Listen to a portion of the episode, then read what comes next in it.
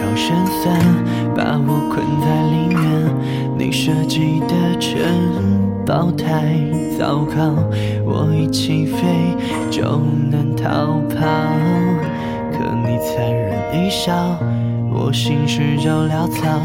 你裙下的人间太美妙，好想把你一口气全部吃掉。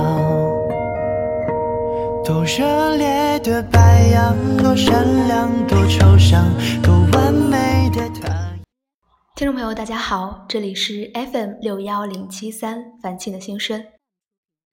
晚安，陌生人，好梦，每个你。又到了晚安暖文的时间了。今天想和大家分享一篇来自张小涵在微信公众号上发布的文章，名字叫做。别在你不擅长的舞台上跳舞了。前几天我们公司要招一个新员工，几个人来参加面试，基本都是朋友推荐的应届毕业生。我们和所有来参加面试的人对话大致如下：你对自己的职业有什么规划吗？啊，职业规划啊，嗯，不知道，就随便吧。那你有什么特长吗？我嗯，我也不知道，要不你们发现一下？我看了看他的简历，再抬头问：“我看你大学是学广告的，也做过选了文学类的课，在这两个方面，你有没有什么特别擅长的地方？”嗯，我还真的不清楚哎。到这里的时候，我真的已经很想把简历飞到对方脸上了，但是我告诉我自己，张小涵。做个像样的大人，要和蔼。我压抑着体内的好客，又看了一遍简历，希望和对面的同学产生一点共鸣。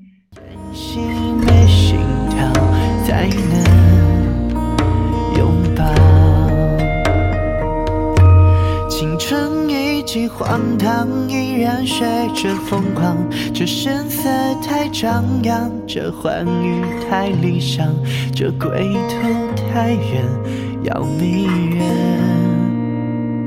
且倔强。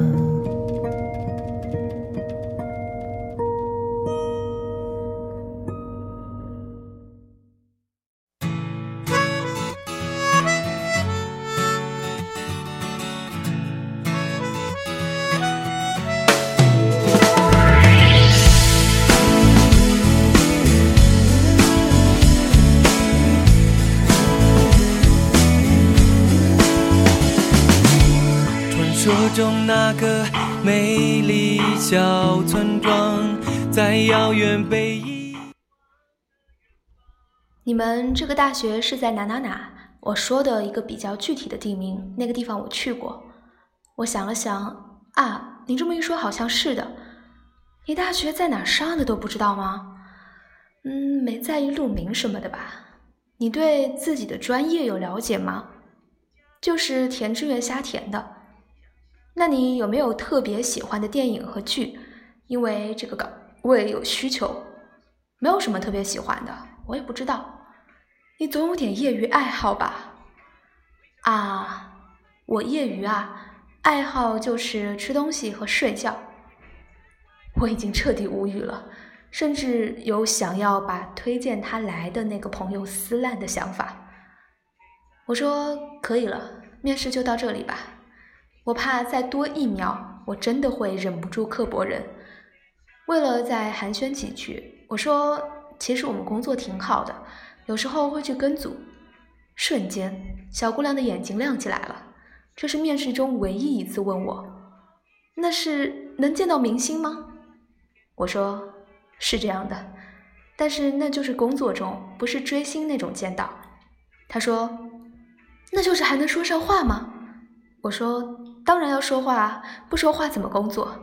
他激动的不行，握住我的手说：“那你见到某某某，某个非常红的小鲜肉名字，一定跟他说照顾好身体，他胃不好，还有低血糖，你提醒他要记得吃饭，而且他最喜欢吃巧克力，为了控制身材，可能日常不太能吃吧？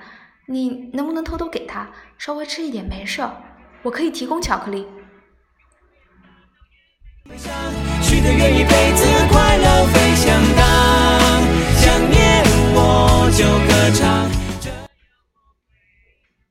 听到这些，我微笑，手动再见，成功没说出内心中八百多句“巧克力你大爷”。这个对话不是猎奇，来面试的所有同学一半以上是这个模板和套路。整个对话全都睁着懵懂的大眼睛，既对要面对的工作不了解，也对自己的专业特长爱好一问三不知。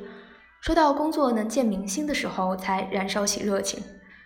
我和同事面到最后，心里浮出一股淡淡的悲伤，竟然滋生出曾经我们最讨厌的那种老朽看不懂这一波年轻人的悲伤。现在特别流行一种特别直给的趋势，跟着别人活，懒得自己活。大家宁愿去喜欢上某些被精心策划好的人设，也宁愿跟着情感套路恋爱，宁愿学着网络上某种观点，人生导师提出某些建议。信息那么多，个个都爆炸，爆炸的粉末落在每个人身上，于是了解自己这件事变得特别不重要。喂，拜托各位看一下黑板，重点来了。偶像千变万化，演艺圈最不缺乏年轻漂亮的皮囊，所以永远那么年轻，闪烁着光芒。每个潮流下都有能抓住重点的人精，设计精美的人设让人爱上。可是这一辈子是你自己的，命只有一次，经历只有一次，为什么你偏偏？就要把 C 位活没吗？如果你只是在迷迷糊糊的准备中，那是准备来生再出道吗？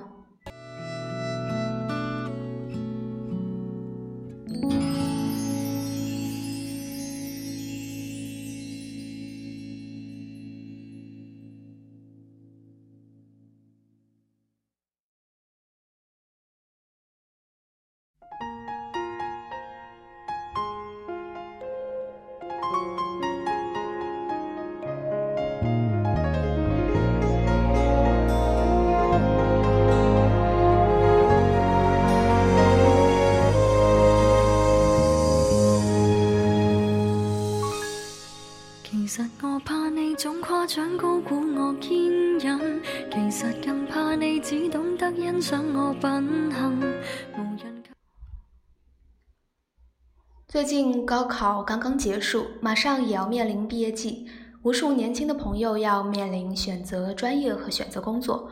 每年在这个时候，我都会写点鼓励大家的话。抱歉，今年没有。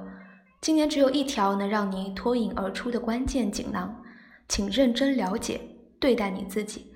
不仅仅是那些看上去闪闪发光的地方，也包括欲望和缺点。你对自己的认识、了解、投入越多，你的竞争力就越强。我从小的教育里最好的一点，应该就是什么都可以错过，但是自己这件事儿要被紧紧握住。无论读书升学还是选择工作，每个选择面前，我的父母问的最后一句话都是：“你想清楚了吗？”只要想清楚了，就果断选择。懂自己往往比逼自己更有用。比如上高中的时候，我们区里的两个市重点，我的分数可以选更好一点的那个，但是因为那个离家远一些距离，还有一个可以步行可及，一般家长肯定是哪怕孟母三迁也要去评级更好的那个学校。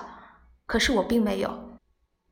早上起床这件事儿对我来说简直跟要命一样。如果去了太远的学校，我可能直到高中毕业也没办法上第一节课了。读大学的时候要选上大学，肯定是大多数人都会看那个大学如何如何，但是对自己的兴趣爱好、先天优势劣势一无所知，所以才有了那么多人学了讨厌的专业，浑浑噩噩四年过去的情况。我没有，我知道自己的记忆力和逻辑性特别差，基因里做不了那种非常仔细的人。虽然我们全家都是医生，他们对我的认识也很清楚，没有一个让我去当医生的，估计对我和病人都是折磨。但我也有明确我的优势，洞察力和表达能力强，加上非常喜欢文字类阅读和影视，所以我当时选择大学专业，大家都是非常赞成的。之后这么多年也从事了相关的工作，不会毕业之后也莫名其妙不知道干嘛。很多人看到这里肯定在想，你就是懒而已，你就是不愿意改变自己。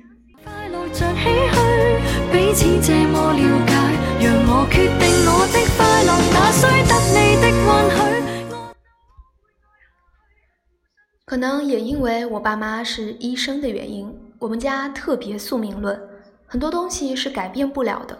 我五岁开始出现睡眠问题，这一辈子睡觉对我来说都是一个难的命题。如果我不知道这一点，硬是逼自己做一些相反的事儿，非常不负责任。我的人生更痛苦，和我组队的人被辜负。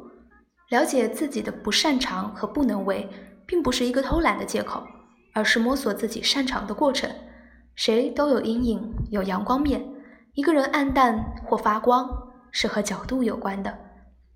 举个特别简单的例子，我有一个朋友，从小到大很不喜欢吃蔬菜，但是小的时候什么都不明白，也表达不清楚。他的家人为了锻炼他。逼他每天必须吃一根黄瓜，他闻到黄瓜就恶心，还是要吃。全家人虎视眈眈盯着他吃，哭着也要吃完。他吃完之后就会很不舒服，但是所有人都觉得就是他吃的少，欠锻炼。终于某一天开始，他终于不用吃黄瓜了，因为那一次他黄瓜过敏到呼吸道肿大，被幺二零送到医院。全家人这才知道。原来世界上有黄瓜过敏啊！真是好好笑，竟然还有黄瓜过敏。这是我故作轻松讲的一个故事，但是其实我们长大成人之后，很多事情就是我们生命中的黄瓜过敏。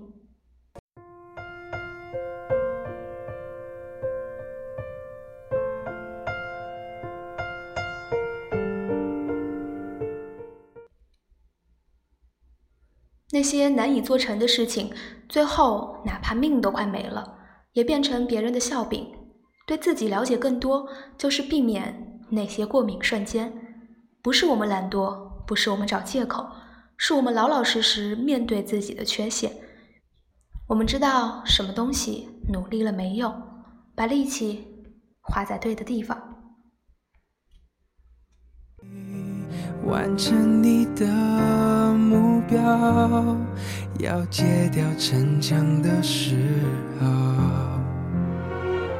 都怪我把自尊放太高。好啦，今天的故事到这儿也分享完了。这是一篇小波读完对自己帮助很大，也希望可以帮助每一个迷茫生活的年轻人，找到自己最优势、最擅长的。你或许会变得更快乐、更轻松的应对生活吧。节目的最后，周兴哲，你好不好？这首歌送给听众你喽。喜欢节目的听众你们，欢迎多多点赞、评论、转发哦。这里是 FM 六幺零七三凡青的心声，我是小波尼，晚安，好梦。在身边陪我吵陪我闹，有好的我把过去坏的我都换掉，好想听到你坚决说爱我，可惜回不去那一秒，你好不好？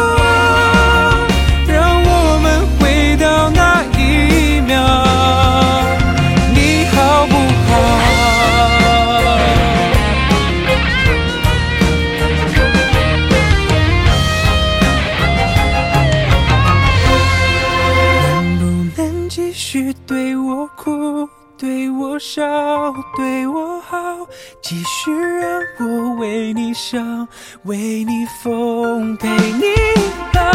你好不好？我好想知道。别急着把我的爱丢掉，我只需要你在身边陪我吵。